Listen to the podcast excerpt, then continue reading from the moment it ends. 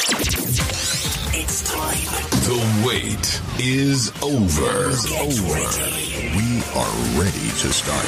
You are now tuned We're set up, switched on, and ready to go. right now. Get ready for this. Samsung Galaxy Rotate, Windows Mixed Reality V30, iPhone 10. This is the latest tech news. This is Tech Chat Friday News Update with your host, David Cannon.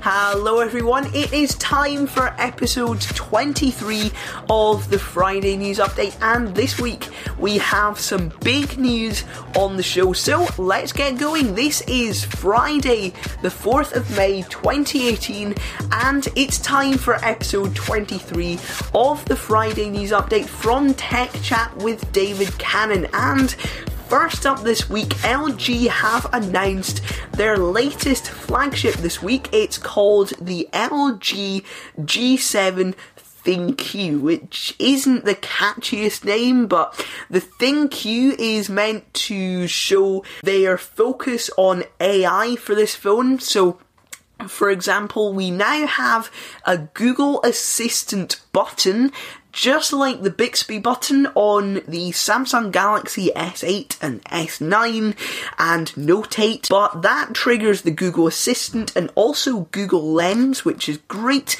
and we are getting super far field voice recognition as well. Also new for the design, we are getting a very nice new curved glass back just like on the LG V30, and there's now an actual power button on the left side of the phone instead of the fingerprint sensor on the back being used as a power button. I thought that was quite clever, but uh, they've changed it now, and we are also getting a notch on the front. Of course, it's 2018 and it's quite small and you can hide it. They've put in a feature in the software for you to hide it, or even put in some weird sort of gradient effects to sort of mask it and also show it off at the same time. Anyway, uh, that is what you get and that notch is cutting into a 6.1 inch super bright display. It can go up to a thousand nits for three minutes or so at a time. And just for comparison, the iPhone 10 can only go up to about 650 nits, so that is a really bright screen, and that's going to be great if you regularly are out in the sunshine and struggle reading the screen, something like that. We are also getting a boombox speaker, which is apparently really, really loud. But perhaps the biggest area of improvement is the camera, because we now get an AI cam feature that first featured on the LG V30S ThinQ. That's an even worse name, but anyway, um, that can recognize what the camera's looking at and adjust the camera accordingly. And we are also getting a 16 megapixel and 16 megapixel dual camera on the back that has a super bright camera mode that use all those pixels to make really good photos in the dark, though they're only 4 megapixel pictures that it can make. So that's not too good. But anyway, if you want good photos in the dark, that is how you get them on this phone. And we're still getting a wide angle lens on the back, but it's not quite as wide as usual. I believe it is 107 degrees, less than the 120 or so we've had before, but that's to make the photos look better, apparently better quality, and so It's quite a good phone. I've kind of got mixed thoughts on it. The screen isn't OLED, which is a big shame. They're saving the OLED screen for the LG V40 later this year, but otherwise, this is a pretty good phone. It's got some really cool and unique features, and you can register your interest at LG.com. No pricing information yet, but that is how to register your interest.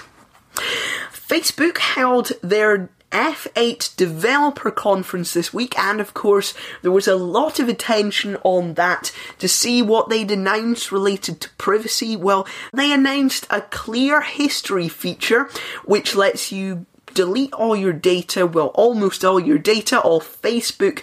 That's coming very soon. And we've also got a dating feature on Facebook. No idea why, but it's there. And we have a new feature called Watch Party, which lets you watch live streams with friends, but the live chat is just you and your friends. So that's really cool. In the Messenger app, you now have augmented reality, so it can show you products you might want to buy, like phones, trainers, cars, stuff like that, and you can walk around it, get a good idea of what it's like.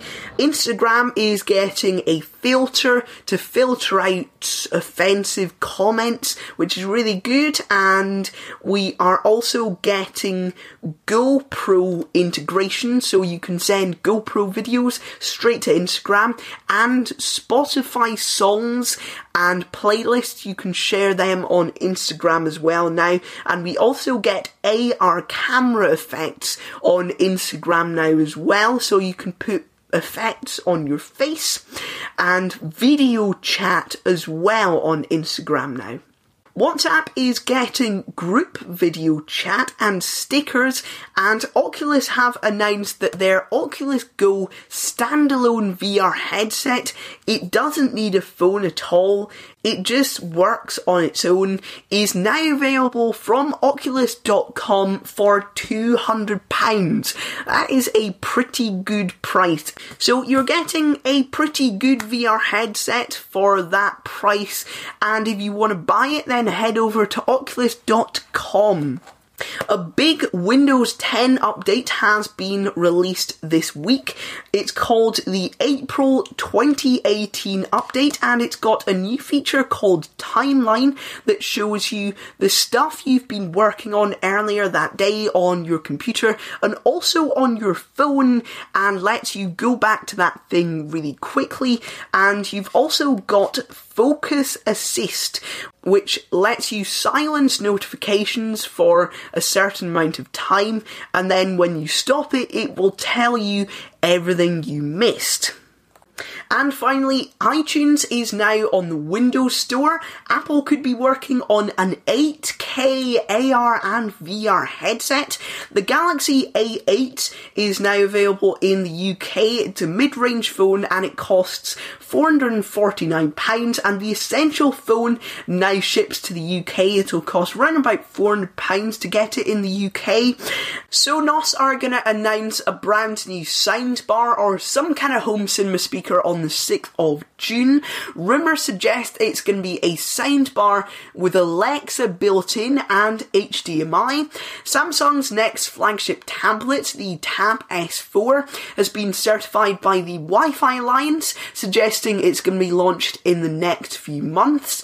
Nokia's first notched phone, the Nokia X or X6, is now going to be announced on the 16th of May. HTC are going to launch the HTC U12 or U12 Plus, or possibly both on the 23rd of May. Samsung have announced two new budget phones called the A6 and A6 Plus. We're expecting them to launch later this month in the UK, and both are going to cost under £400.